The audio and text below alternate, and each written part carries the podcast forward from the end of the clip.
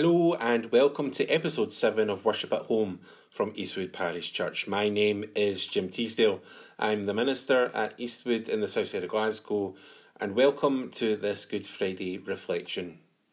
We begin today by reading from the Gospel of John, John chapter 18, verse 1, all the way through to John chapter 19, verse 42, and we're reading from the Good News Bible.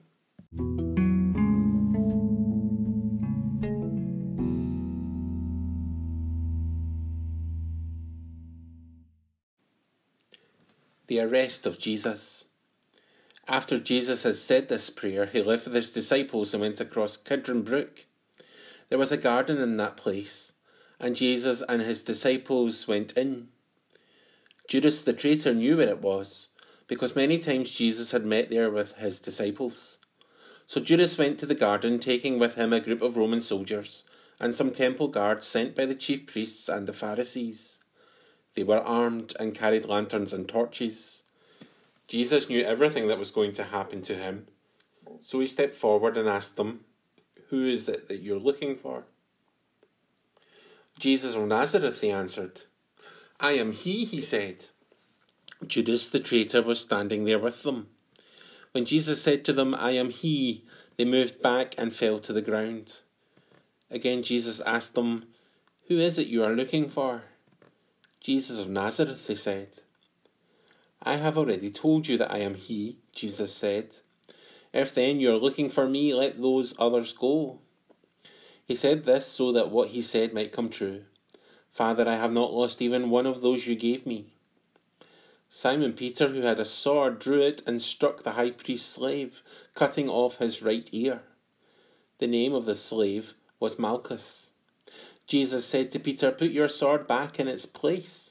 Do you think that I will not drink the cup of suffering which my Father has given me? Jesus before Annas. Then the Roman soldiers, with their commanding officer and the Jewish guards, arrested Jesus, tied him up, and took him first to Annas. He was the father in law of Caiaphas, who was the high priest that year. It was Caiaphas who had advised the Jewish authorities that it was better that one man should die for all the people. Peter denies Jesus. Simon Peter and another disciple followed Jesus. That other disciple was well known to the high priest, so he went with Jesus into the courtyard of the high priest's house, while Peter stayed outside by the gate. Then the other disciple went back out, spoke to the girl at the gate, and brought Peter inside. The girl at the gate said to Peter, Aren't you also one of the disciples of that man? No, I am not, answered Peter. It was cold, so the servants and guards had built a charcoal fire and were standing around it warming themselves. So Peter went over and stood with them warming himself. The high priest questions Jesus. The high priest questioned Jesus about his disciples and about his teaching. Jesus answered, I have always spoken publicly to everyone. All my teaching was done in the synagogues and in the temple, where all the people come together. I have never said anything in secret. Why then do you question me? Question the people who heard me. Ask them what I told them. They know what I said. When Jesus said this, one of the guards there slapped him and said, How dare you talk like that to the high priest? Jesus answered him, If I have said anything wrong, tell everyone here what it was. But if I am right in what I have said, why did you hit me? Then Annas sent him still tied up to Caiaphas the high priest. Peter denies Jesus again. Peter was still standing there, keeping himself warm. So the others said to him, Aren't you also one of the disciples of that man? But Peter denied it. No, I am not, he said. One of the high priest's slaves, a relative of the man whose ear Peter had cut off, spoke up. Didn't I see you with him in the garden? he asked. Again Peter said, No. And at once a rooster crowed. Jesus before Pilate. Early in the morning, Jesus was taken from Caiaphas's house to the governor's palace.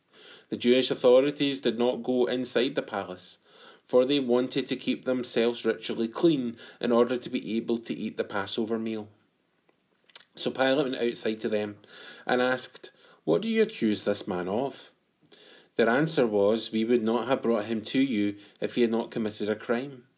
Pilate said to them, Then you yourselves take him and try him according to your own law. They replied, We are not allowed to put anyone to death. This happened in order to make come true what Jesus had said when he indicated the kind of death he would die. Pilate went back into the palace and called Jesus. Are you the king of the Jews? he asked him.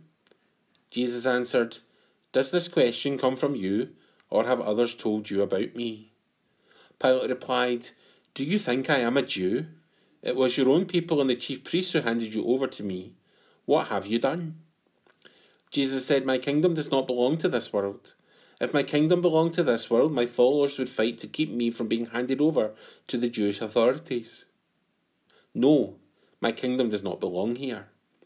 So Pilate asked him, Are you a king then? Jesus answered, You say that I am a king. I was born and came into the world for this one purpose to speak about the truth. Whoever belongs to the truth listens to me. And what is truth? Pilate asked.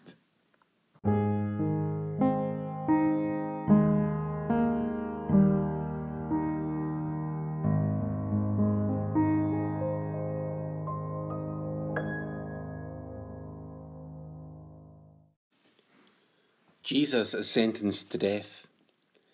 Then Pilate went back outside to the people and said to them, I cannot find any reason to condemn him, but according to the custom you have, I always set free a prisoner for you during the Passover.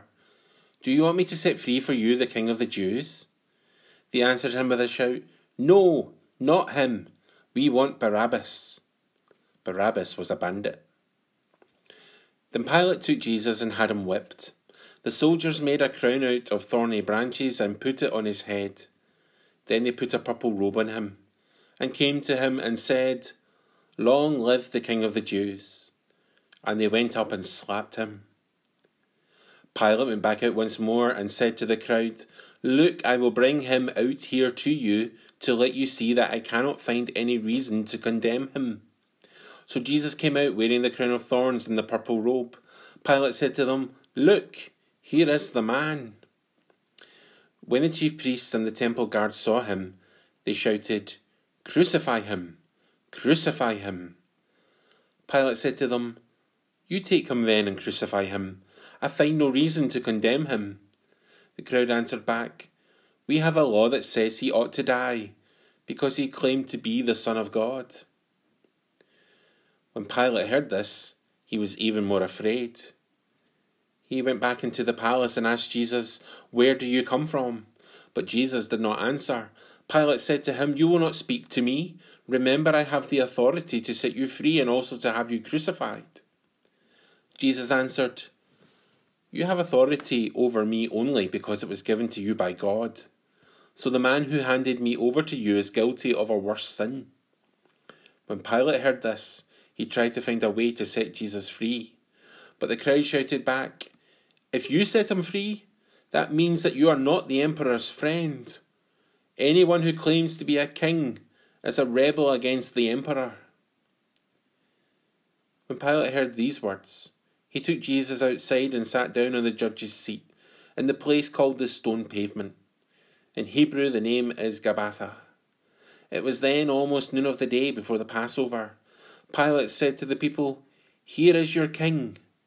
They shouted back, Kill him, kill him, crucify him. Pilate asked them, Do you want me to crucify your king? The chief priests answered, The only king we have is the emperor. Then Pilate handed Jesus over to them to be crucified. Jesus is crucified. So they took charge of Jesus. He went out carrying his cross and came to the place of the skull as it's called. In Hebrew, it is called Golgotha. There they crucified him, and they also crucified two other men, one on each side with Jesus between them. Pilate wrote a notice and had it put on the cross. Jesus of Nazareth, the King of the Jews, is what he wrote. Many people read it because the place where Jesus was crucified was not far from the city. The notice was written in Hebrew, Latin, and Greek. The chief priest said to Pilate, Do not write the King of the Jews, but rather, This man said, I am the King of the Jews. Pilate answered, What I have written, stays written. After the soldiers had crucified Jesus, they took his clothes and divided them into four parts, one part for each soldier. They also took the robe, which was made of one piece of woven cloth without any seams in it. The soldiers said to one another, Let's not tear it. Let's throw dice to see who will get it. This happened in order to make the scripture come true. They divided my clothes among themselves and gambled for my robe. And this is what the soldiers did. Standing close to Jesus' cross were his mother, his mother's sister, Mary, the wife of Clopas, and Mary Magdalene. Jesus saw his mother and the disciple he loved standing there. So he said to his mother, He is your son. Then he said to the disciple, She is your mother. From that time the disciple took her to live in his home. The death of Jesus. Jesus knew that by now everything had been completed. And in order to make this scripture come true, he said, I am thirsty. A bowl was there full of cheap wine. So a sponge was soaked in the wine, put in a stalk of hyssop, and lifted up to his lips. Jesus drank the wine and said, It is finished. Then he bowed his head and gave up his spirit.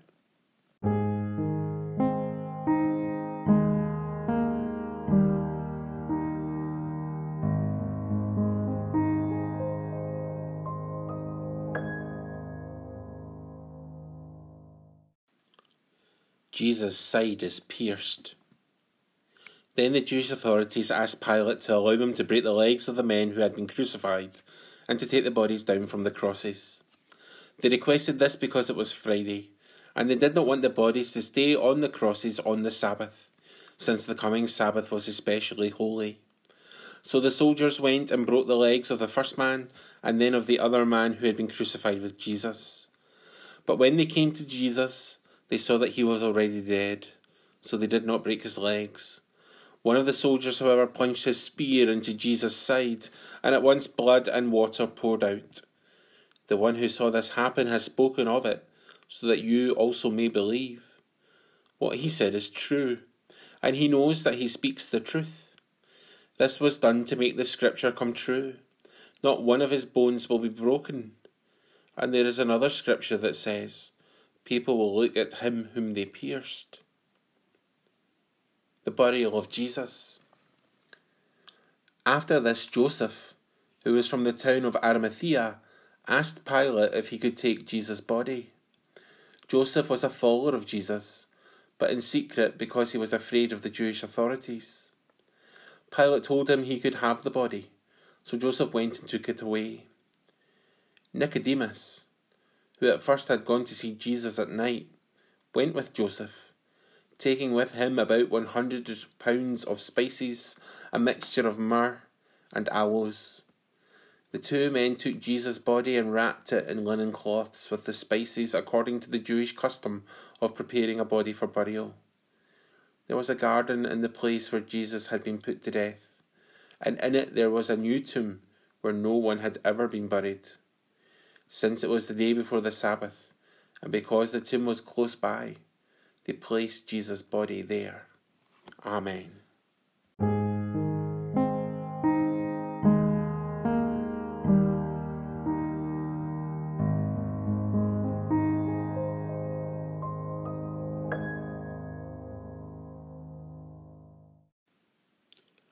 For me, it's always an eye opener to hear a Bible reading and then try to place yourself into the scene.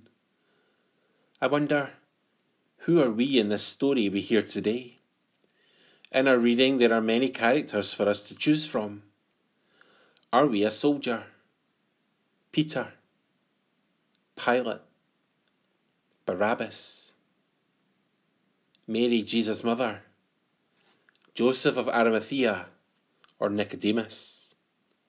Or do we seek to emulate Jesus and try to put ourselves in his place?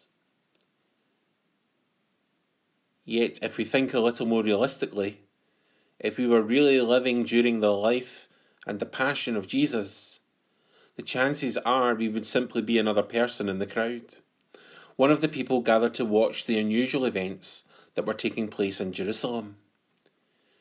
we might find ourselves as fishermen, healers, traders, even tax collectors.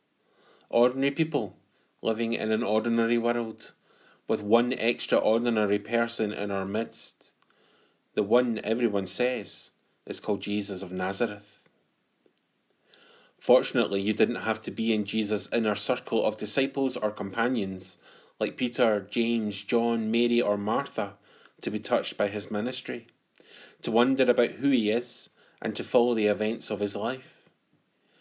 Jesus might have spent more time with certain people, preparing them for leadership, but his ministry was for the people, for the crowds who seemed to gather around him wherever he went. His parables, healings, and miracles were all done amongst expectant, watchful crowds. When Jesus was baptized by John, this was done amongst the people who were also coming to be baptized. No separate, private baptismal pool for Jesus. The Sermon on the Mount, containing some of Jesus' best remembered teaching, was given on a hillside for all to hear.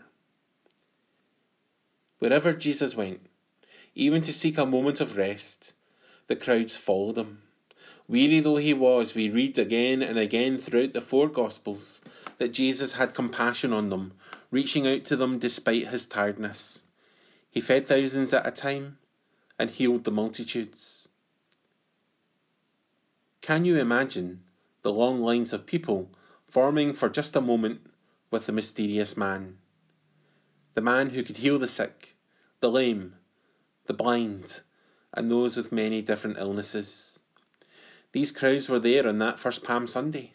Imagine the excitement of an impromptu parade, the fun of celebrating something for once, even under the pressures of Roman occupation, economic hardship, and struggles on every side. The crowds were there, waving palms, shouting hosannas, welcoming Jesus. When the following Friday came, the crowds were there again, except they're not eagerly waiting to hear him teach. They no longer hope for healing, no longer waving palms. Instead, the crowds have become demanding.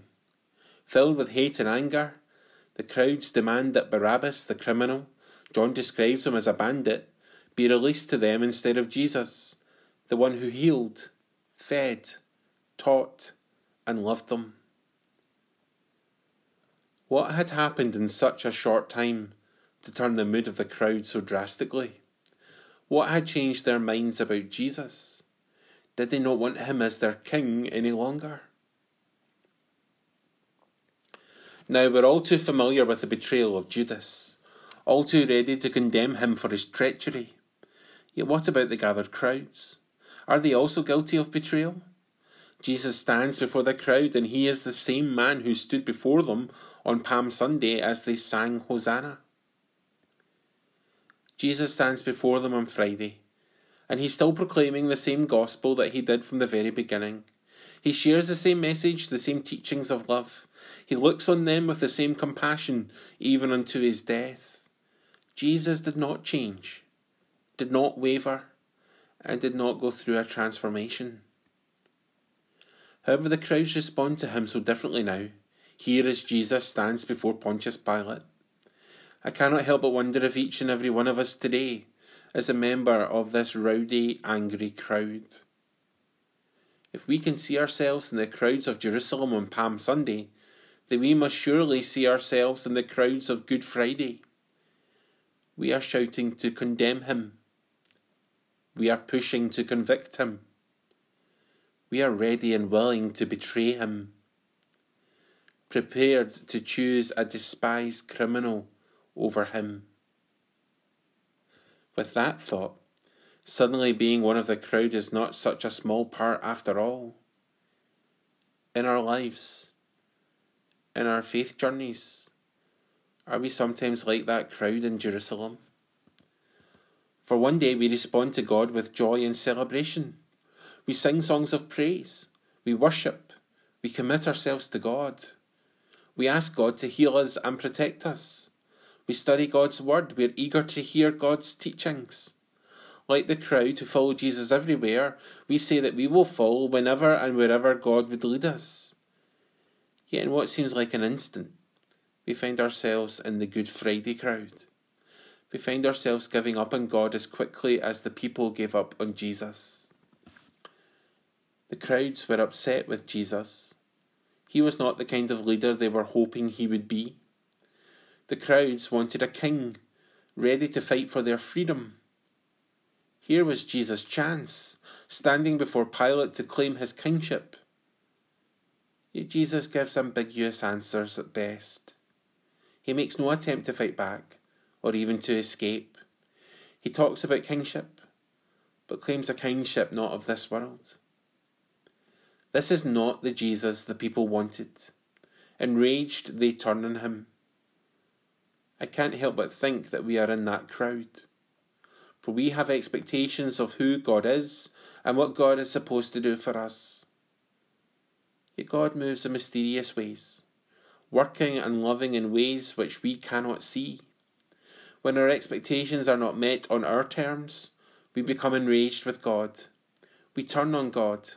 When we cannot fit God into the box that we have formed, into the role that we have created, we simply reject God altogether. Give us something or someone else instead, we cry. We do not want this God. Jesus stands before us, the crowd, again this Good Friday, and we have a decision to make, a question to answer, and it is this Who will we choose? Do we want Barabbas, the criminal, or do we want Christ, the Saviour? Jesus makes no promises to act in the way that we expected. God is never limited to the usual ways of acting in our lives. God is constant love. Christ is ever compassionate. Who do you see as being the one you want in your life? Who will you choose? They are waiting for your answer.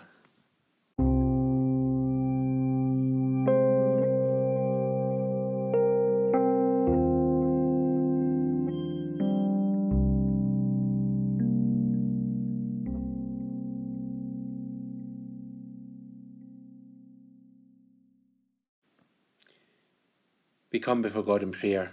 Let us pray. Lord Jesus, throughout your life, you were the man for others. You were always ready to listen, always prepared to respond, whatever it may cost you. At your death, it was the same. Still, you poured yourself out, thinking of others until the last. Forgive us, Lord Jesus, that we are the opposite more often than not, our thoughts are only for ourselves, rarely willing to listen, even less willing to respond, fearful of what it might cost us. Lord Jesus, forgive us and teach us your ways. For until we learn to be servant of all, we will continue to be slaves to self. On this Good Friday,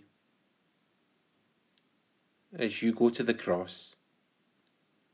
Help us to give freely and in a life of service to find true freedom.